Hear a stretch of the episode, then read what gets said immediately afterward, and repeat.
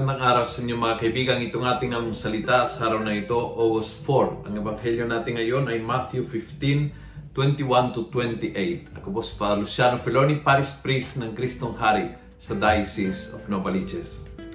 Sabi ng Panginoon, It is not right to take the bread from the children and throw it to the little dogs. The woman replied, It is true, sir. But even the little dogs eat the crumbs which fall from their master's table. At doon naganap ang natunaw ang puso ng Panginoon sa sagot ng babae.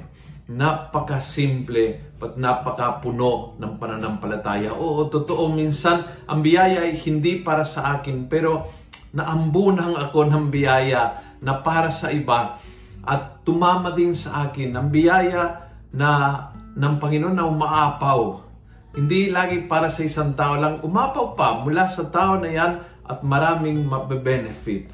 When you are open, when you are a believer, nakikita mo ito eh. Nakikita mo ang biyaya ng Diyos na umaapaw at tumama sa iyo.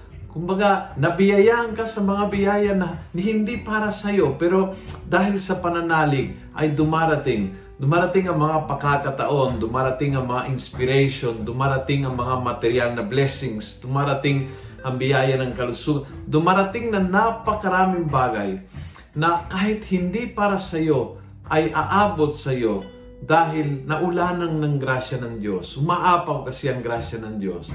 Sometimes kasi masyadong nakatutok tayo sa sa biyaya na gusto ko, sa paraan ng gusto ko, sa style ng gusto ko at dahil doon, hindi ko nakikita ang ibang biyaya na dumarating at umaapaw sa buhay. Ang biyaya ng uh, ebanghelyong ito is pampabukas ng puso, ng isip at ng mata para makita hindi lang ang gusto mong makita, kundi ang ipinakita ng Diyos.